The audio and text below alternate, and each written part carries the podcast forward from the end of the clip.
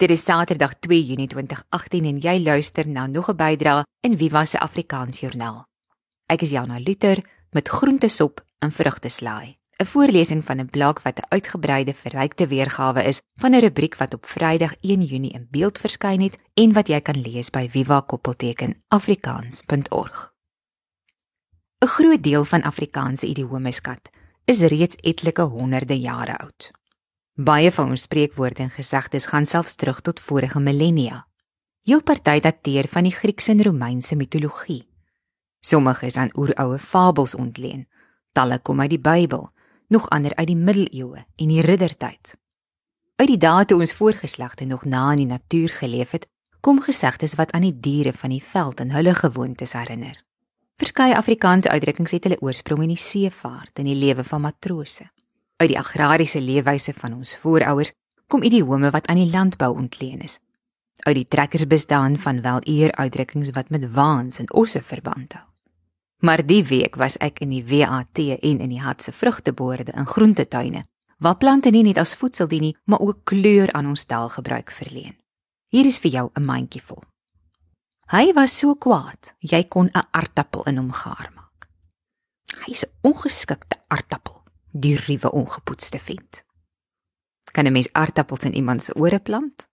Dan het hulle seker lanklaas 'n waslap gesien. Iemand wat sy of haar aardappels nie twee keer skil nie, praat eenmal klaar, doen 'n ding eenmal en doen dit reg. Gedra kinders hulle sleg, onthou dan 'n bietjie wie se oogappels hulle is. Die appel val nie ver van die boom nie. Die kind aard meestal na die ouer. Vir 'n appel en 'n snaps werk 'n mens jou nie oor 'n mik nie. 'n appel en 'n snaps is iets gerings of niks beduidends.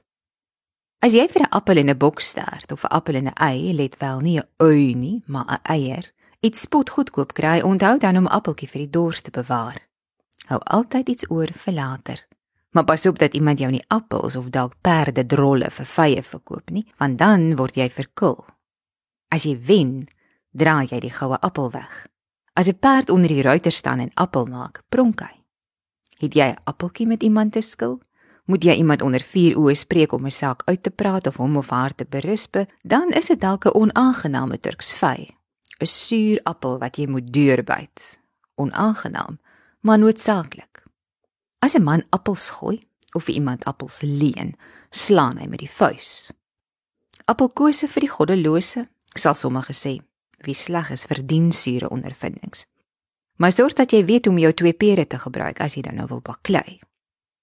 Plant jy beet tussen jou beddings? Dan praat jy Afrikaans met Engelse woorde tussenin en maak jy taalpuriste die boontjies in. As jy self die bone inraak of in die bone sit, is jy in die moeilikheid. Kom 'n mens eers vir spek en bone of spek en boontjies, rig jy daar niks uit nie. Weet jy hoeveel boontjies 5 maak?